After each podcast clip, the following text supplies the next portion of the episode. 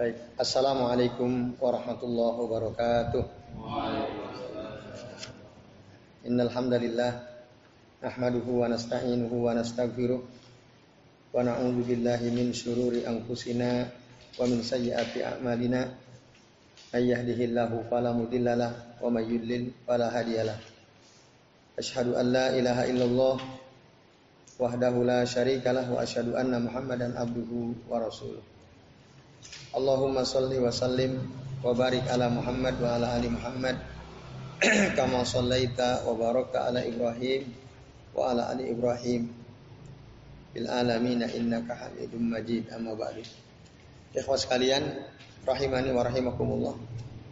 Alhamdulillah pada malam hari ini atas izin Allah kita bisa berjumpa kembali untuk melanjutkan ngaji kitab Hilyatul Talibil Ilm yang pada pertemuan pekan lalu kita sudah membahas sampai halaman 107 ya.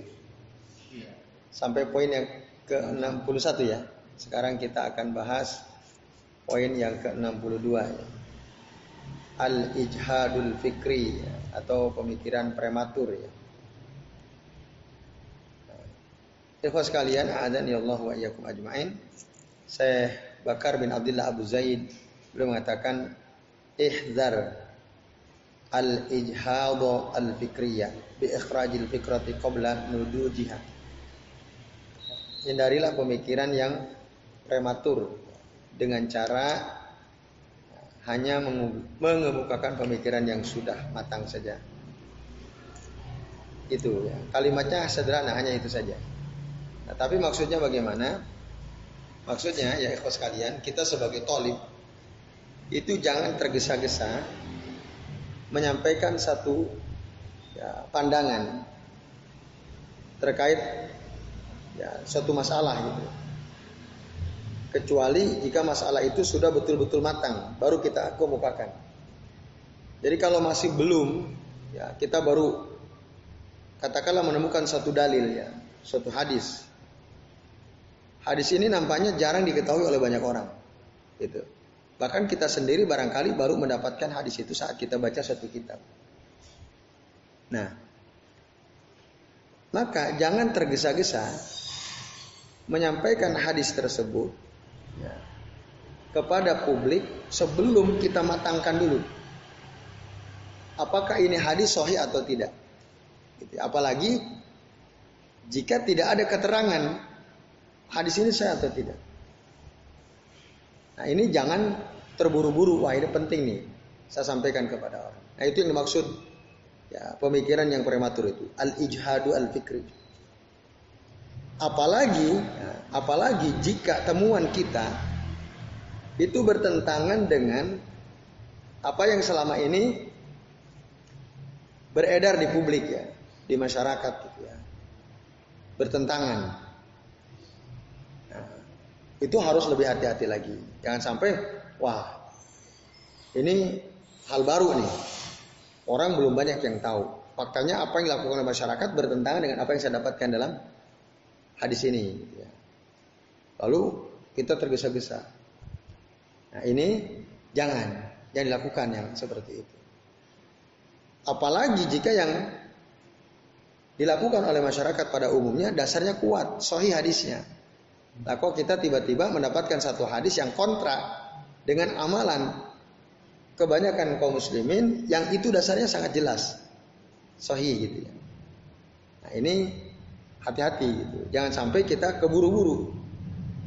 Nah, ini ya yang dimaksud ya idzaril ijhadul fikriyah bi ikhrajil fikrati qabla nudujiha. Ya, harus dimatangkan dulu. Jangan sampai kita terburu-buru mengemukakan pandangan kita terkait satu perkara tadi berdasarkan suatu hadis yang kita temukan dari satu kitab padahal kita belum memverifikasi hadis ini tentang derajat hadisnya seperti apa, bagaimana penilaian para ulama hadis dan seterusnya. Nah, intinya jangan menyampaikan sesuatu yang bertentangan dengan publik yang sudah clear dasarnya. Bisa dipahami ya? Nah ini namanya menyampaikan pemikiran yang prematur ya, belum matang. Tapi kalau sudah matang, kita udah riset, udah verifikasi, bahwa yang kita baca dasarnya sangat kokoh. Tapi memang di lingkungan di mana kita tinggal ini tidak dikenal, tidak dikenal hadis ini. Nah, dalam keadaan seperti itu, walaupun publik pada umumnya di lingkungan di mana kita tinggal bertentangan amalia mereka dengan hadis yang kita dapatkan dan hadis yang kita dapatkan benar. Kita sudah verifikasi dia kuat, sahih. Para ulama hadis mengatakan dia sahih. Dalam keadaan seperti ini, maka kita harus sampaikan. Matangkan dulu gitu ya. Dimatengin dulu. Kalau udah mateng harus disampaikan. Walaupun ya secara ini apa praktek. Apa yang dilakukan oleh masyarakat di mana kita tinggal itu betul-betul bertentangan dengan ilmu yang kita dapatkan, dengan hadis yang kita dapatkan. Tapi kita udah verifikasi ini benar. Ya sampaikan, itu sampaikan. Mungkin masyarakat menghindari hadis ini karena tadi ini kalau disampaikan nih hadis katakanlah tokoh-tokoh di masyarakat kita buyar nih amburadul nih. Ya, tradisi yang selama ini kita pelihara misalnya. Karena hadis ini jelas bertentangan. Nah, mungkin pemikiran mereka seperti itu. Nah, maka kita yang mendapatkan dalil tersebut, hadis tersebut, harus kita sampaikan sebagai amanah ya, bahwa ilmu harus sampaikan bisa dipahami ya tapi kalau belum belum kita verifikasi ya itu jangan apalagi jika jelas-jelas praktek di masyarakat dasarnya adalah hadis yang kuat kokoh. Lah kok kita mendapatkan? Dasar yang tidak kokoh. Contoh ya misalnya. Saya membaca suatu artikel. Ternyata doa setelah selesai wudhu ini contoh contoh kasus. Yang masyhur di kita itu kan hanya asyhadu alla ilaha illallah wahdahu la syarikalah wa asyhadu anna muhammadan abduhu wa rasuluh. Terus Allahumma ja'alni minat tawabin wa ja'alni minal mutatahirin terus nah kalau itu waj'alni min ibadika salihin itu tidak ada dasarnya la asalahu tidak maka tidak perlu dibaca ada lagi nggak doa sah sulit. Ada masih ada? Uh, hampir mirip dengan doa kafaratul majlis. Subhanakallahumma wa bihamdika asyhadu an la ilaha illa anta astaghfiruka wa atubu ilaik. Itu. Ini jelas hadisnya juga ada. Tapi ternyata masih ada lagi gitu. Saya mendapatkan ada hadis. Oh, ada lagi ternyata. Yang di kitab Bulughul Maram ada tuh yang yang tadi dua ya. Tapi saya dapat di kitab lain dalam artikelnya. Ternyata ada satu doa yang juga biasa dibaca oleh Nabi setelah selesai wudhu. Tapi nggak masuk memang di masyarakat. Pernah nggak antum dengar? Allahumma gfirli dunubi wa wasili. Ya. Allahumma gfirli dunubi wa wasili fi baiti wa barikli fi rizki. Pernah dengar ini? Saya pun baru dengar pas baca artikel itu gitu. Oh, ada gitu ya. Saya, saya baru dengar gitu. Maksudnya saya, saya baru baca. Ternyata ada doa Allahumma fili dunubi wa wasi'li fi dari wa barikli fi rizki. Ya Allah ampunilah dosa-dosaku. Ampunilah aku atas dosa-dosaku. Lapangkanlah rumahku. Berkahkanlah rezekiku. Nah, lalu si penulis artikel mengatakan, Salah satu sebab kenapa umat Islam, kaum muslimin, ya, mereka tidak merasa lapang di rumah mereka. Karena mereka meninggalkan doa ini. Padahal dulu Rasul ngajarin ini tiga tadi. Allahumma Allahumma gfirli dunubi wa, wa wasi'li fi dari wa wasi'li fi dari wa barik li rizki. Ya Allah, ampunilah dosaku, luaskan, lapangkanlah rumahku. Nah, ini kan ada wa wasi'li fi dari wabarik li rizki. Sampai sekarang saya ingin nge-share, tapi saya tunda dulu. Ya baru pertama ini saya sampaikan di di depan teman-teman gitu ya. Nah, tapi beberapa hari sebelum ini saya sudah coba verifikasi. Gimana sih hadis ini? Oh ternyata ada khilaf. Sebagian ulama mendoaibkan hadis ini, sebagian mengatakan hadis ini sahih. Oh itu barangkali yang membuat hadis ini nggak begitu populer kan. Nah maka itu matangkan dulu. Kalau kita sudah melakukan pembacaan, apalagi kita sudah melakukan perbandingan, oh ternyata argumen ulama yang mengatakan ini sahih katakanlah lebih kuat daripada ulama yang mengatakan ini hadisnya dhaif dan seterusnya. Nah, baru nanti kita sampaikan ke ruang publik itu. Itu contoh ya, contoh. Jadi usaha untuk memverifikasi suatu ilmu sebelum kita sampaikan suatu pemikiran sebelum kita uji nah, jangan dulu. Sampai kita uji dulu. Nah, itu yang yang matang udah matang baru. Nah, itu yang maksud adab seorang tolim ya ketika dia mau menyampaikan suatu pandangan. Saya kira kan kita baca buku mendengar sesuatu gitu. yaitu verifikasi. Saya juga pernah dapat informasi Rasul itu biasa membaca surah Al-Isra sebelum tidur dan surah Al-Hasr sebelum tidur. Di artikel itu hanya ditulis begitu. Dia tidak menyebutkan dalil sama sekali. Dia hanya mengatakan Rasul ya, sebelum tidur itu biasa membaca surah Al-Isra, membaca surah Al-Hasr kalau tidak keliru. Lalu waktu itu saya terdorong untuk nge-share saya bilang ini contoh pandangan yang tidak bisa dipertanggungjawabkan. Saya mau nge-share tadinya ya. Saya mau screenshot gitu ya. Lalu saya mau share gitu ke teman-teman. Ini contoh contoh Pak informasi yang tidak bertanggung jawab seperti ini. Nah, alhamdulillah belum tuh, belum selesai share. Nah, sampai suatu ketika saya penasaran juga, coba deh tak cari. Ya, sebelum saya hukumi dia ini nggak benar, kan perlu saya klarifikasi kan. Jangan-jangan nanti saya sudah share ke orang ini nggak benar, ternyata benar kan? Eh setelah saya cari ternyata benar ada hadisnya. Gitu. Cuma dia nggak nyebutkan dalilnya, sama sekali nggak nyebutin. Karena saya udah melakukan asosiasi. Dia telah menyebarkan satu informasi lewat artikelnya yang itu tidak bertanggung jawab. Maksudnya dalilnya itu nggak kuat gitu. Sebelumnya saya baca artikel dia. Nah, karena waktu pertama kali saya baca, lalu saya cek gitu ya, oh ini nggak benar, ini nggak benar. Uh, waktu itu dia sambil menyertakan video juga, entah di daerah Timur Tengah yang jelas ya, daerah Timur Tengah membahas tentang akidah. Wah ini nggak benar, menurut apa yang saya tahu, ya, bacaan yang kami baca, wah ini nggak benar. Eh, terus dia nulis lagi artikel gitu. Saya langsung berasosiasi pada pengetahuan sebelumnya kan ini orang gak benar, pasti gak benar juga. Mau saya screenshot tadi, eh setelah saya verifikasi ternyata benar gitu. Nah itu, itu contoh ya. Jadi jangan tergesa-gesa lah dalam menyampaikan pandangan atau menilai seseorang sampai kita betul-betul melakukan verifikasi tadi. Nah itulah adab ya sebagai tolim. Nah itu. Dan ini dilarang gitu. Jangan sampai kita ini menyampaikan satu pandangan menyampaikan satu ilmu kepada publik tanpa kita lakukan verifikasi. Tanpa kita perdalam dulu.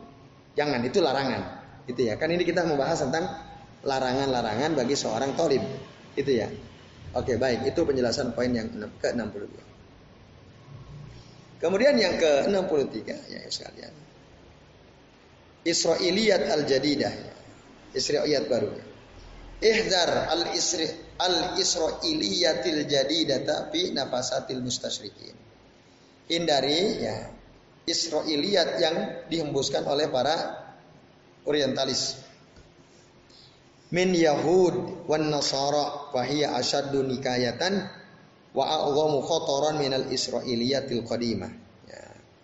Baik dari kalangan Yahudi maupun Nasrani karena Israiliyat baru ini lebih berbahaya daripada Israiliyat kuno. Apa itu Israiliyat? Ya, teman-teman sekalian, Israiliyat itu adalah berita yang dihembuskan oleh Bani Israel. Itu makna Israiliyat. Kalau kita baca tafsir-tafsir klasik, maka ada namanya riwayat Israiliyat. Riwayat Israiliyat. Nah, maka sekarang itu ada yang disebut Israiliyat Al-Jadidah. Ya, dulu kan Kodimah yang lama. Nah, riwayat Israiliyat itu kan dijelaskan oleh Nabi ada tiga jenis. Jenis yang pertama kita harus tolak. Israiliyat. Ya, riwayat Israiliyat harus kita tolak. Karena bertentangan dengan dalil yang sahih. bertentangan dengan Al-Quran. Nah, Israiliyat. Ada kata Marajal Bahrain ya. Adanya pertemuan dua laut, laut katanya. Menurut riwayat Israiliyat, pertemuan dua laut, dua laut dalam Al-Quran itu disebut pertemuan antara Ali dengan Fatimah. Nah, ya. Ya, silakan. Itu Israiliyat ya. Jadi informasi yang disampaikan oleh Bani Israel tentang berita-berita yang terjadi di masa lalu. Oke. Itu namanya Israiliyat ikhbariyah ya.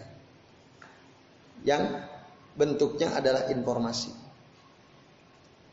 Nah, kita bisa baca ya di kitab-kitab tafsir yang klasik dan besar ya seperti tafsir At-Tabari, tafsir Ad-Dur Al-Mansur misalnya.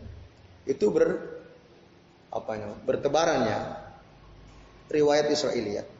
Tapi dia ada tiga jenis kata Nabi. Ada yang kita harus tolak, ada yang kita harus terima. Karena sesuai dengan Al-Quran dan Sunnah. Jadi tidak seluruh berita Israiliyat itu tidak benar, ada yang benar. Ya, bisa cerita tentang Nabiullah Musa alaihissalam. Ya, ketika dikejar oleh Firaun. Ya, sesuai dengan sunnah maka terima. Ada yang tawakuf. Tawakuf itu kita tidak terima, kita tidak tolak. Kita tidak terima, kita tidak tolak. Nah itu Israiliyat dalam konteks klasik yang dulu. Nah saya bakar bin Abdullah Abu Zaid, beliau punya konsep Ternyata ada yang disebut Israiliyat al-Judud. Israiliyat baru. Tapi bentuknya bukan dalam bentuk informasi. Ya, bukan dalam bentuk infor, informasi, melainkan dalam bentuk pemikiran. Jadi al-Israiliyat al-Jadidah itu yang baru yang maksud di sini adalah ya pemikiran Israiliyat. Itu ya pemikiran Israiliyat yang muncul mengemuka di ruang publik. Ya. Bahkan ditulis dalam buku-buku. Baik yang berkaitan dengan masalah muamalat, berkaitan dengan masalah ibadah, berkaitan dengan masalah pernikahan. Jadi ada pemikiran-pemikiran Israiliyat. Nah ini bahaya gitu. Karena di era kontemporer seperti kita sekarang di mana ya setiap orang bisa dengan cepat mendapatkan informasi ya, dengan akses yang sangat terbuka. Nah, sangat mungkin dia membaca, mendengar ya pemikiran Israiliyat ya. Dan ini ya sangat berbahaya bahkan bahayanya lebih dahsyat daripada bahaya riwayat Israiliyat yang klasik dulu. Itu.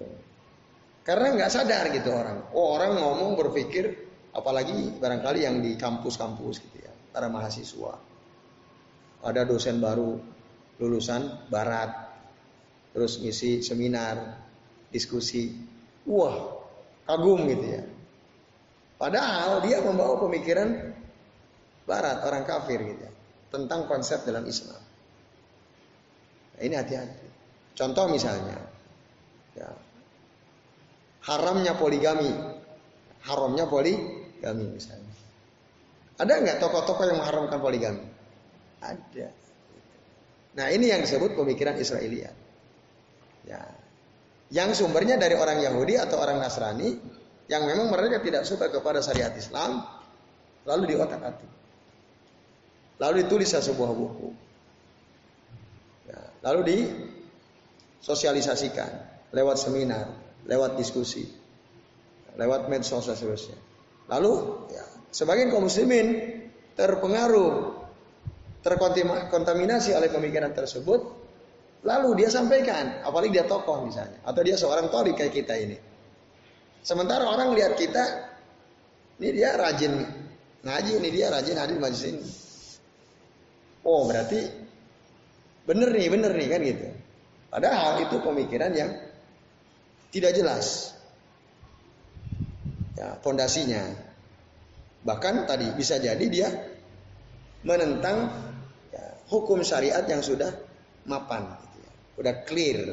Nah itu, ya termasuk ya banyak lagi lah uh, apa pernikahan beda agama gitu ya. Itu gak ada masalah khususnya. Termasuk melegalkan apa tindakan LGBT. Kan ada tuh di Jerman masjid. Udah lihat videonya belum? Udah ya. Kan ngeri itu. Jadi ada Jerman berarti ya? Di Jerman ada satu masjid dia mendukung gerakan LGBT. Bahkan dipasang bendera pelangi. Sholatnya campur. Perempuan boleh jadi imam, perempuan boleh khotib, perempuan boleh adzan, bahkan nggak nutup rambut kepala nggak ada masalah. Ini kayak gini fikrah Israeliat.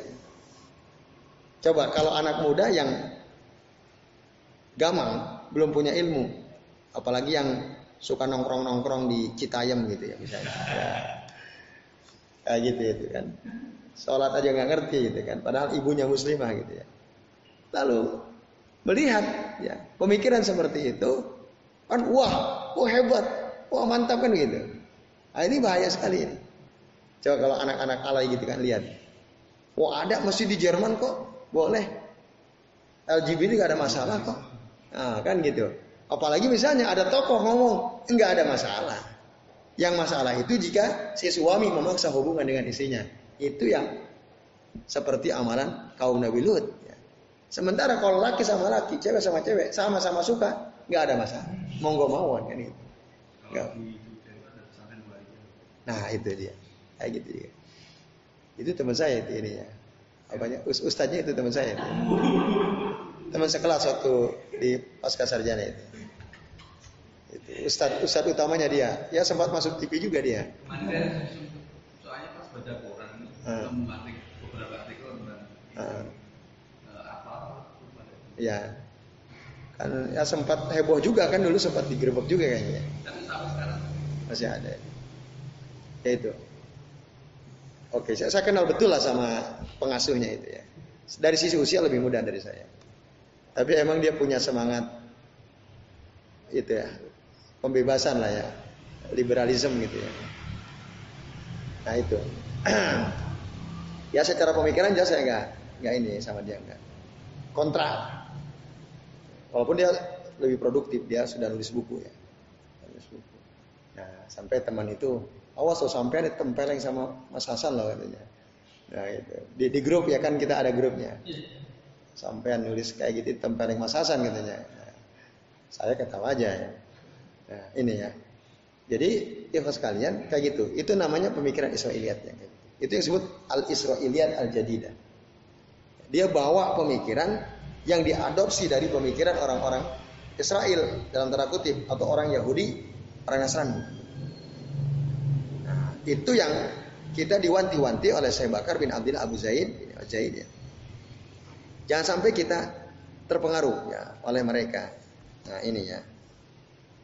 Fa inna hadhihi qad wadaha amruha bi bayanin Nabi sallallahu al mauqif minha. Karena soal isyad kuno ini ya sudah dijelaskan oleh Nabi sallallahu alaihi wasallam bagaimana menyikapinya dan para ulama wa nasril ulama al qaula fiha. Dan para ulama juga sudah menjelaskan ya, telah mempublikasikan ya, bagaimana kita menyikapi informasi Israeliat atau riwayat Israeliat. Nah, Amal jadidatul mutasarribah ya, ilal fikril islami fi aqabi sauriyatil hadariyah wattisalil alama ba, ya, ba'duhu bi ba'din wa kabahil maddil islami fahiya sarrun mahdun wa balaun mutadaffikun. Nah, dan adapun Israeliat baru ya, yang disusupkan ke dalam pemikiran Islam ya, setelah terjadi Al-Thawriyah Al-Hadariyah ya, revolusi ya, peradaban dan tersambungnya terkoneksinya alam ya, antara satu dengan yang lainnya gitu ya dunia terkoneksi ya lewat media itu wakabahil mad ya, dan ya expand apa wakab hilmat itu uh, dikatakan uh, wakam hilmadil islami dan berhentinya terhentinya ekspansi Islam. Artinya Islam udah nggak bisa melakukan ekspansi lagi karena dunia sudah terhubung satu sama lain. Nah, pahiyah mahdud. Maka ini berbahaya sekali. Ya, ini merupakan bahaya tulen, keburukan tulen bahaya. Wabalaun mutadafik dan bencana yang bertumpah ruah katanya. Bencana besar artinya. Bencana besar apa yang dimaksud besar? Ya tadi Israiliyat baru itu. Waqad akhadat ba'dul muslimina anha sunnatannya. Sebagian kaum muslimin ya. Nah, waqad akhadat ba'dul muslimina anha sinatan. Sinna. Ya, jadi kaum muslimin sebagian telah melupakan hal ini, sinnah. Wa khafadul janaha laha akharun. Dan telah merendahkan dirinya di hadapan yang lain. Artinya apa? sebagian kaum muslimin telah lupa ya, bahwa hubungan tadi ya kalau saya kasih contoh yang tadi sesama jenis itu jelas haram.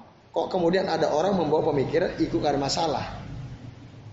Nah, ketika kita menerima sebagai seorang muslim, berarti kan kita lupa terhadap apa yang sudah ditegaskan oleh Allah dalam Al-Quran. Yang dulu pernah terjadi pada zaman Nabi Nabi Lot.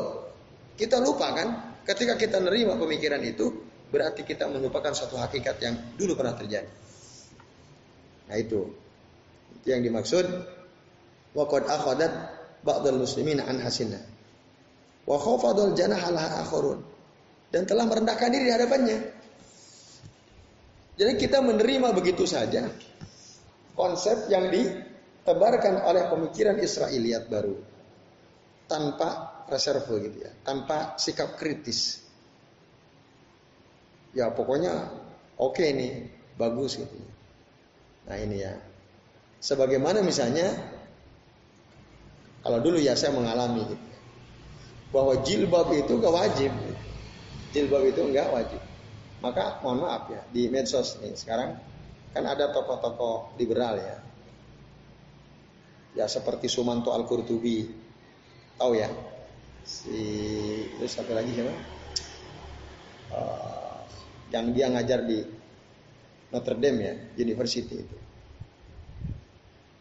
uh, lupa saya namanya nah mereka kan posting foto istrinya tanpa jilbab ya, ya walaupun dibully oleh netizen gitu ya nah, dia sekarang sengaja dia tampilkan lagi gitu foto istrinya tak kata dia saya menampilkan foto istrinya berjilbab saya dibully wah sekalian aja tak tampilkan foto istrinya tanpa jilbab gitu ya. Nah, mungkin dia mereka ingin menegaskan bahwa ya jilbab ini bukan ajaran agama, ini tradisi. Mungkin mereka ingin mengatakan seperti itu. Ya. Karena kalau mereka ngaku ini ajaran agama, mesti mereka akan nyuruh isi pakai jilbab. Dan memang pemikiran bahwa jilbab itu tradisi memang sudah ada digembar-gemborkan oleh orang-orang Barat. Ya. Itu sehingga Ah, menurut mereka bahwa Arab itu kan gurun pasir panas. Arab itu makanannya kan daging. Syahwatnya itu cepat meledak-ledak. Kalau melihat wanita tanpa jilbab, pakai rok kelihatan betisnya, syahwatnya cepat muncul. Ya memang wajar lah kalau di sana gitu. Kan sangat rasional gitu ya. Alasannya ini, kesimpulannya ini. Lah di Indonesia, mau makannya aja biasa-biasa aja gitu ya. Lihat betis ya biasa aja lah. Ya, lihat rambut kepala biasa aja. Jadi nggak ada masalah, itu tradisi. Jadi kalau ada wanita muslimah di Indonesia yang pakai jilbab, orang Kan gitu. Wah, nampaknya cantik nih kan pemikirannya kan. Dulu saya sempat teracuni itu. Uh, ketika teman-teman tanya, menurut sampean gimana? Ya teman-teman alumni MTS dulu ya, saya alma mater dengan saya dulu. Waktu di Bogor itu. Pada tanya, jilbab menurut kamu gimana? Saya bilang nggak wajib. Ya, bahkan keluarga saya tanya, saya bilang nggak wajib itu tradisi. Tapi saya bertutu ilallahi taubatan nasuha. Saya udah taubat sekarang ya. Ada dulu, nah dulu saya terpengaruh, saya terpengaruh dengan pemikiran yang seperti itu. Nah ini bahaya gitu, ini bahaya. kadang-kadang memang ketika sampai ke kita, wah canggih banget gitu. Kayaknya sangat argumentatif, sangat rasional. Nah, di balik itu sebenarnya ada kelemahan ilmu kita. Gitu. Karena lemahnya ilmu kita kan. Coba bayangkan, mungkin teman-teman mandang saya antum kan dari pesantren, ya kan? Tentu sudah belajar dalil, belajar Quran, belajar tafsir, belajar sunnah Rasul. Nah makanya kami tanyalah sama antum, gimana hukum jilbab? Ketika saya ngomong begitu, kira-kira mereka akan terima atau enggak? Bisa jadi sangat terima, wong yang ngomong dari pondok kan begitu. Nah itu, masya Allah maka astagfirullah ya, saya bertobat ya. Nah ini ini contoh ya, teman sekalian, ajan ya Allah ya. Kita dipengaruhi oleh pemikiran Israiliyat baru. Nah itu harus hati-hati. Maka jangan sampai kita sebagai tolib mudah menerima sesuatu yang sumbernya dari orang-orang Yahudi, dari orang-orang Nas Nasrani. Israeliat jadi itu. Maka harus kita harus protektif betul gitu. Ya kita baca boleh saja, tapi harus kuat. Dan kita harus mampu melakukan apa analisa yang yang baik dan menerima dengan kritis itu. Apa benar? Apa benar begini? Apa benar begini? Apa argumentasi mereka? Lalu bagaimana menurut Al-Quran? Bagaimana menurut para ulama berdasarkan sunnah dan seterusnya? Baru kita ngerespon gitu. Kalau kita ujung-ujung nerima begitu saja, nah itu yang bahaya. Itu yang bahaya. Nah itu ya teman sekalian. Apalagi kan tadi ada di antara teman-teman kita kan dapat beasiswa gitu kan. Kuliah ke Amerika, kuliah ke Jerman, kuliah ke Perancis, kuliah ke Belanda, kuliah tentang Islamic Studies gitu ya. Padahal yang ngajar orang kafir misalnya, dia bukan muslim. Atau walaupun muslim, muslimnya liberal misalnya. Nah, seperti Amerika ada misalnya Khalid Abdul Fadl gitu ya misalnya. Tokoh yang liberal ya. Bahkan dia dipoto megang anjing gitu ya. Untuk menegaskan bahwa anjing ada masalah. Nah, dia banyak nulis buku. Lalu kita belajar ke sana, belajar ke dia tentang Islam. Lalu terpukau. Padahal misalnya dia juga banyak terpengaruh oleh pemikiran orang-orang Yahudi dan Nasrani misalnya. Nah itu berbahaya. Ya, sempat yang beberapa tahun ke belakang cukup heboh ya tentang hermeneutik misalnya. Hermeneutik Al-Qur'an ya. Bagaimana menafsirkan Al-Qur'an dengan metodologi hermeneutik ya. Yang itu biasa digunakan untuk Injil gitu ya. Itu kan sempat ramai. Apakah bisa gitu dan seterusnya. Nah, kita yang awam gitu ya, seorang tolib yang ya walaupun mungkin dari pesantren tapi kurang baca ya kurang sungguh-sungguh mendapatkan perspektif baru gitu ya. Akhirnya kita wah terima. Nah, itu kan bahaya kayak gitu itu nah itu yang disebut ya, Israiliyat al-jadidah. Maka ihzar hati-hati nah hati-hati lalu gimana cara menangkalnya gitu kan. Cara menangkalnya piye?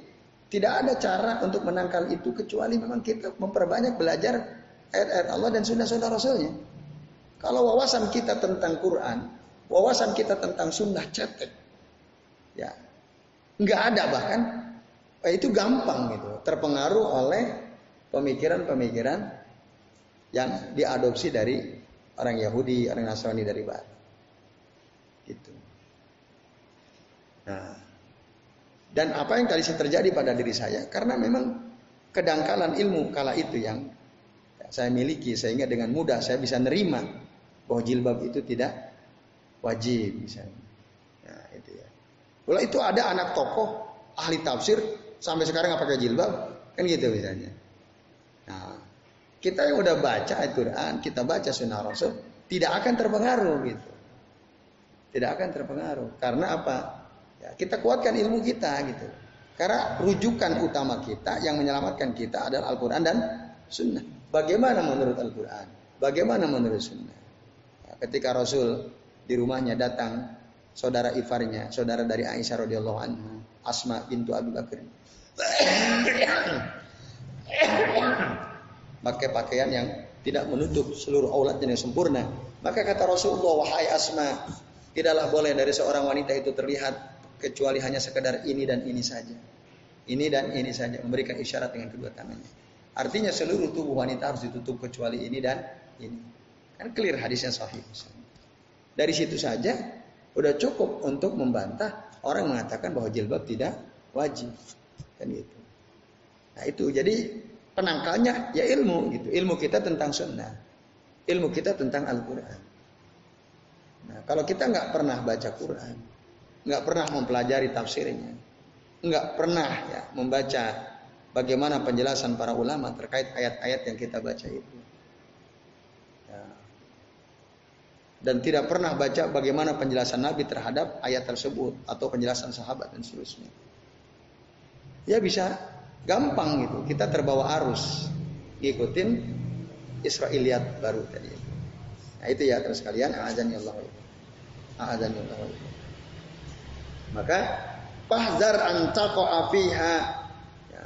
Pahzar an taqa'a fiha. Berhati-hatilah. Jangan sampai kita terjerumus. Ya. Masuk ke dalam ranah ini. Ya itu. Wa qallahul muslimina. Semoga Allah melindungi kaum muslimin dari kejahatan Israiliyat baru ini. Jadi terus kalian hati-hati lah intinya. Kita sebagai talib pencari ilmu itu tadi harus ekstra hati-hati. Ya, harus ekstra hati-hati terhadap segala jenis pemikiran yang bersumber dari orang kafir. Ya, ya jelas ya. Ya, saya kira jelas. Uh, contoh misalnya, contoh lain masalah ibadah. Sholat itu kan komunikasi kita sama Allah kan. Jadi kalau kita bisa berkomunikasi dengan Allah tanpa harus lewat gerakan sholat, kenapa tidak? Saya bisa khusyuk, bisa tenang, bisa nyambung sama Allah, kata kata seseorang itu ya. Dengan saya duduk termenung diam bersemedi. Kalau saya bisa berhubungan dengan Allah dengan cara seperti itu, ngapain saya sholat? Kan gitu. Yang penting kan hablumin Allah, hubungan kita sama Allah kita bisa komunikasikan. Soal cara kita bisa pilih cara yang kita cenderungi kan gitu. Nah, bahaya kan ya gitu. Padahal ya bukan semata-mata untuk komunikasi sama Allah, tapi di situ ada perintah ketaatan untuk mengikuti Nabi. Bagaimana caranya sholat dan seterusnya. Masa itu ditabrak semua. Itu dalam masalah ibadah. Tadi dalam masalah pernikahan tadi. Nah ini ya contoh lain ya, ibu sekalian. Oke baik. Itu penjelasannya. Nah, sekarang yang ke-64. Ihzar jadal al-jadala al-Bizantiya. Waspadai perdebatan ala Bizanti. Ala Bizantium Bizantium. Para para filsuf Bizantium, Romawi.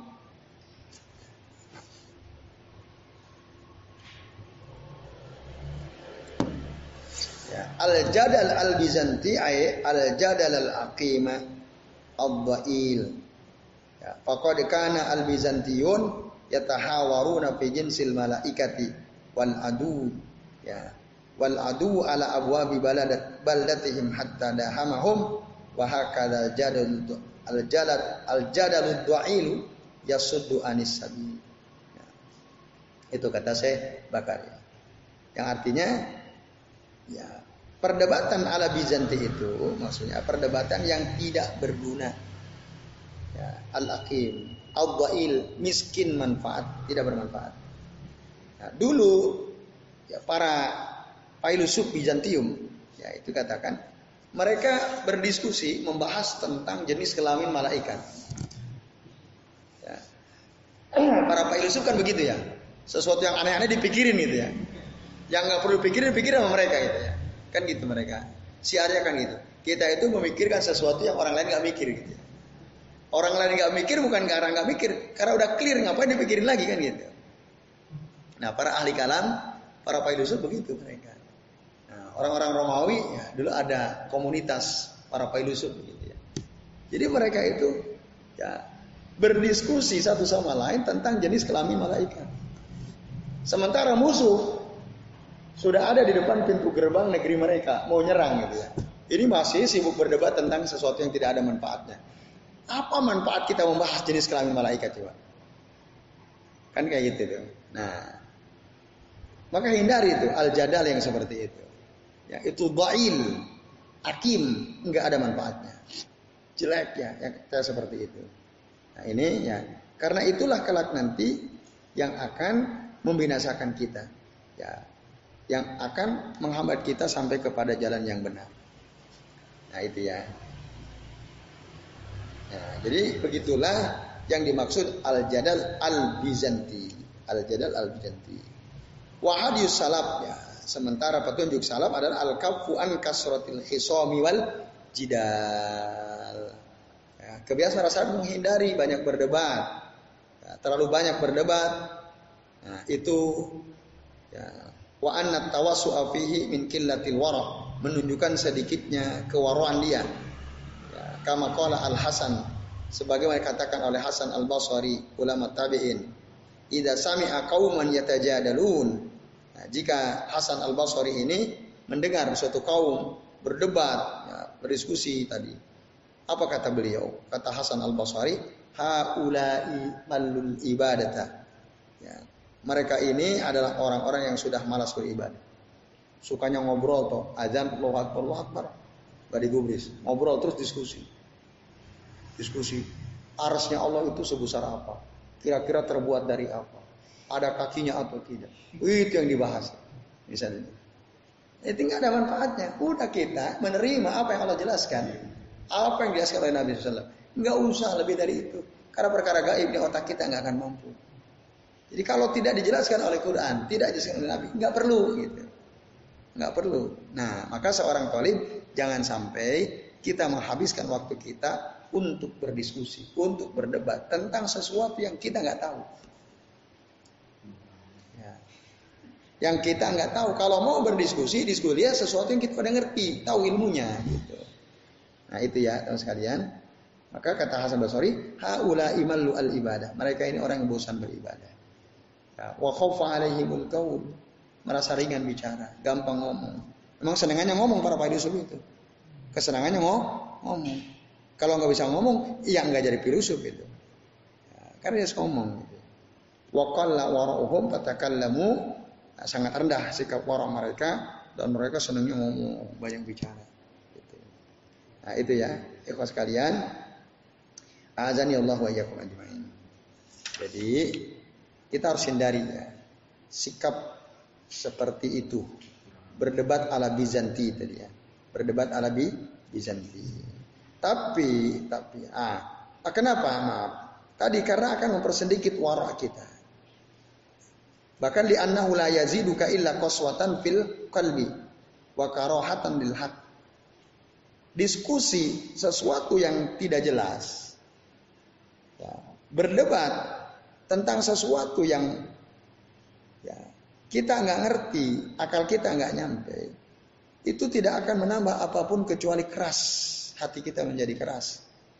Kecuali kita nanti pada akhirnya akan tidak suka terhadap kebenaran, tidak suka terhadap dalil. Nah, gitu. Apalagi kalau dalam perdebatan itu kita kalah kan gitu. Kita akan terus mencari-cari argumen. Oleh karenanya jauhi itu perdebatan seperti itu berdebat kalau nggak pakai dalil kan cuma ngandalin otak masing-masing kan.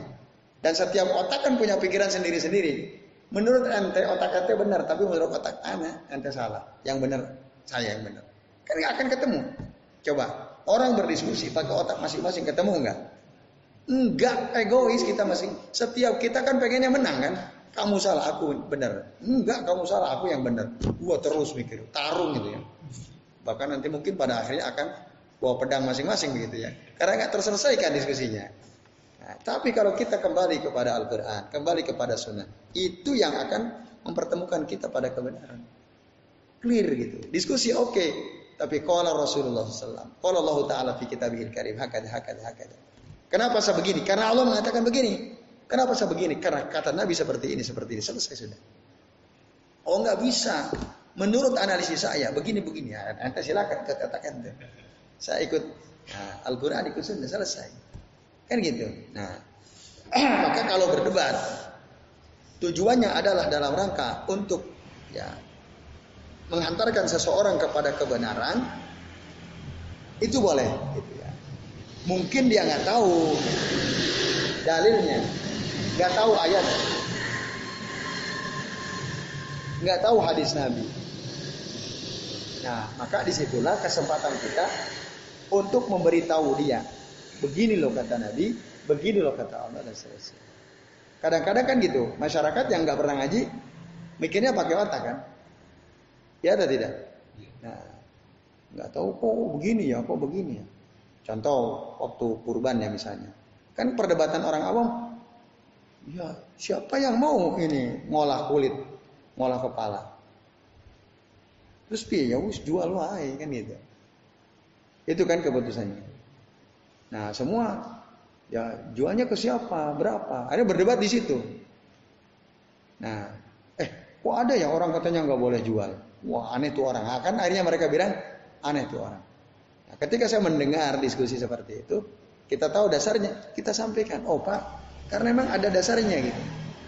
Nabi itu pernah bilang, man ba'a jilda udhiyatihi pala udhiyatalahu. Kata Nabi, barang siapa yang menjual kulit hewan kurbannya, maka nggak ada pahala kurban baginya. Itu kata Rasulullah. Ya kalau kita mikir pakai pikiran kita nggak akan ketemu. Nah itu contoh ya, contoh sederhana bahwa sebenarnya kita boleh berdebat dalam rangka apa? Untuk memberikan pencerahan supaya orang ngerti. Nah, diskusi kemarin ya soal ini kuburan udah padat banget nih udah nggak muat. Ya saya bilang, ya ini gara-gara apa? Kijing. Setuju nggak? Kijing. Kijing itu kan makan tempat. Nanti ketika ada orang meninggal belakangan, kita mau gali, repot pindah sana pindah sini. Iya kalau kijingnya kecil, ya kalau gede banget, yang harganya mahal, batunya kuat, repot pindahin. Nah, terus terjadilah diskusi gitu ya. Oh, ya kalau nggak pakai kijing, Nanti keluarganya nggak ngerti gitu. Kuburannya di mana, kan gitu. Kalau nggak dikasih nama, nanti mau jiaro gimana? ya baiknya adalah kan gitu akhirnya kan kesimpulannya. Baiknya adalah kijing gitu. Baik baiknya sih dikasih nama supaya orang nanti keluarganya mau ziarah tuh gampang nemuin kan gitu. Nah, terus saya masuk. Oh enggak sebenarnya yang sesuai sunnah enggak usah pakai kijing. Apalagi dikasih nama. Opo iya kan gitu. Kan nggak ngerti kan? Nah, lalu di situ kita berdiskusi masuk. Nah, karena Rasulullah melarang kita. La yubna alaiha. Ya. La yubna al kubur. Tidak boleh dibangun di atas kuburan. Bahkan pesan Nabi kepada Ali, ya Ali, la tada'anna. Ya. Janganlah sekali-kali engkau tinggalkan kuburan musrifan illa sawaitahu kuburan yang ditinggikan kecuali engkau ratakan Itu kata Nabi. Nah, kita kan panutannya Nabi toh, Pak. Ya udah kita manut Nabi. Kalau bisa setelah hari ini ada yang wafat, udah mulai sekarang nggak usah pakai kijing dan seterusnya. Buat kita kesepakatan. Nah, kan gitu, diskusi ya, diskusi. Lalu mungkin belum sampai dalil kepada mereka, kita sampaikan. Nah, itu boleh gitu. Berdebat dalam rangka untuk supaya sampai kepada mereka kebenaran. Bisa dipahami ya? Ya, saya kira ini ya teman-teman sekalian, azan Allah wa ya. Yang bisa kita bahas sementara berarti satu kali pertemuan lagi insya Allah ya. Poin ke 65 sama ke 6 65 tuh. Ini cukup panjang ya kalau kita lanjut juga waktunya nanti terlalu terlalu malam. Ya 65 sama 66 dua lagi ya. Ini mohon maaf saya belum ketemu ya kitab yang akan kita bahas berikutnya. Yang maksudnya yang ada terjemahnya ya. Kalau yang nggak ada terjemah sih banyak banget ya. Nah, kan syaratnya harus ada terjemahnya kan. Nah, nanti insya Allah. Ya mudah-mudahan pekan depan sudah ada ya kitabnya. Nah, sehingga nanti pekan berikutnya udah di kopi ya, udah beli. Dan mudah-mudahan juga bisa dimulai lebih awal insya Allah. Baik teman sekalian, saya kira ini saja sementara ya yang bisa kita bahas. Insya Allah kita lanjut lagi satu kali lagi di pekan yang akan datang. Baik, sebelum diakhiri barangkali ada yang mau bertanya, silakan. Ya silakan. Saya bertanya yang mana 107 tentang revolusi peradaban. Itu kejadiannya pas kapan? 107 revolusi peradaban. Ah ya ya. Israel baru yang disusukan dalam ke dalam pemikiran Islam setelah terjadi revolusi peradaban. Itu. Ya. Ya maksudnya setelah uh, tentu terjadi misalnya perang salib ya. karena ada perubahan peradaban ya. Terus ada dialektika apa kebudayaan ya, akulturasi dan seterusnya. Eh, bagaimana misalnya Islam dan Barat saling mempengaruhi satu sama lain kan. Itu. Nah, di situ peradaban kan berubah. Peradaban Barat berubah, peradaban Islam berubah karena ada dialektika itu. Nah, kapan itu? Ya, ya setidaknya ketika terjadi perang luar biasa ya, perang salib yang dikenal dengan perang salib itu. Nah, itu tentu ada perubahan, ada uh, pertemuan peradaban gitu ya. Dan saling mempengaruhi tentu salah satu, sama lain. Ada ada buku yang benturan peradaban itu ya. Di siapa penulisnya itu cukup populer juga waktu saya masih di kampus itu. Nah, saya, saya lupa namanya ya. Dan cukup populer dikaji ya kita benturan peradaban itu. Ada maksudnya peradaban Islam, peradaban Barat gitu ya. Terjadi benturan, nah, terjadi kemudian ya saya nggak tahu kalau revolusi yang dimaksud ini apa ya? Nah, kalau revolusi kan perubahan secara ini kan masif dalam waktu yang cepat kan begitu ya. Nah, itu kapan? Ya, apakah itu betul-betul terjadi gitu ya peradaban? Allah alam ya, Allah alam. Atau mungkin lebih tepat sebenarnya jika dimaknai ada dialektika ya antar peradaban, ya, antar hadoro ya. Nah itu Mas Apri ya yang kami pahami ya. Ya saya nggak tahu kayak mungkin apakah di Turki misalnya bisa dimaknai sebagai revolusi peradaban ketika Mustafa Kemal Atatürk ya menjadi pemimpin.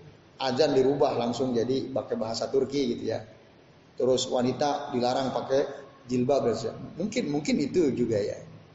Nah, di mana Islam lemah pun begitu di Andalusia misalnya di mana itu? Spanyol ya kalau sekarang ya mungkin ketika kaum muslimin diusir dari sana berubah semua. Mungkin itu itu yang maksud. Beberapa peristiwa yang terjadi ya revolusi peradaban. Allah alam masih ada lagi yang lain? Cukup? Ya oke. Okay. Tapi yang jelas bisa dipahami ya. ya. Jadi apa yang dilarang buat kita tadi, jangan cepat-cepat menyampaikan pemikiran prematur. Itu kan kesimpulannya ya. Terus jangan terpengaruh oleh Israeliat baru dan jangan suka berdebat gitu ya, seperti berdebatnya ahli Bizantium gitu ya. Hal-hal yang nggak remeh, yang nggak penting ya, yang remeh temeh gitu ya yang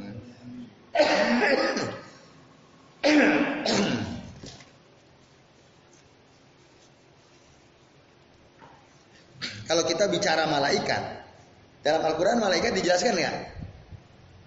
Dijelasin kan? Malaikat itu apa? Tidak pernah layak sunallaha wa nama yuk marun ya. Tidak pernah ingkar maksiat kepada Allah Taala. Mereka selalu ya taat kepada apa yang Allah perintahkan malaikat itu terbuat dari cahaya. Kan ada dalam hadis ya. Malaikat itu memiliki sayap dan ya udah.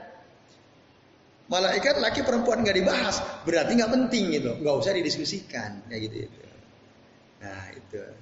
Jadi hal-hal gaib itu sudah kita terima apa yang kita dapatkan dari Al-Quran dan Sunnahnya Rasulullah SAW. Selesai. Gak usah ngabisin waktu membahas hal-hal yang kita nggak ngerti. Nah itu namanya al-jidal ala Al-Jidal Al-Bizanti namanya. Jidal ala Bizanti ya. Selama kondisi itu orang ngajak debat itu nah. apa yang menghindar atau hmm. berdebat sesuatu yang tadi nggak jelas gitu ya. Maka cara terbaik kita ya kita menghindar, angkat tangan saja udah. Oke, sorry sorry ya, aku nggak bisa melayani ya. Bye-bye aja deh udah. Ya, kalau kita mau berdebat, berdebat yang clear aja yang jelas ini. Kalau kita layani ya kita akan terperosok akhirnya. terperosok ke jurang yang sama dengan mereka. Nah, itu. Ya itu ya. Jadi ya berdebatlah dengan ilmu gitu, yang ada ilmunya. Nah, itu. Ya, itu ya. Uh, ikhlas kalian, azan ya Allah wa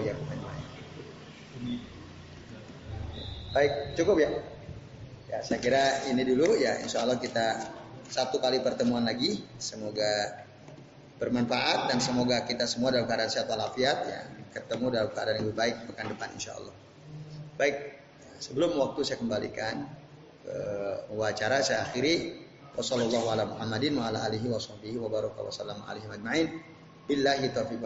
wassalamualaikum warahmatullahi wabarakatuh. Terima kasih menyampaikan banyak ilmunya.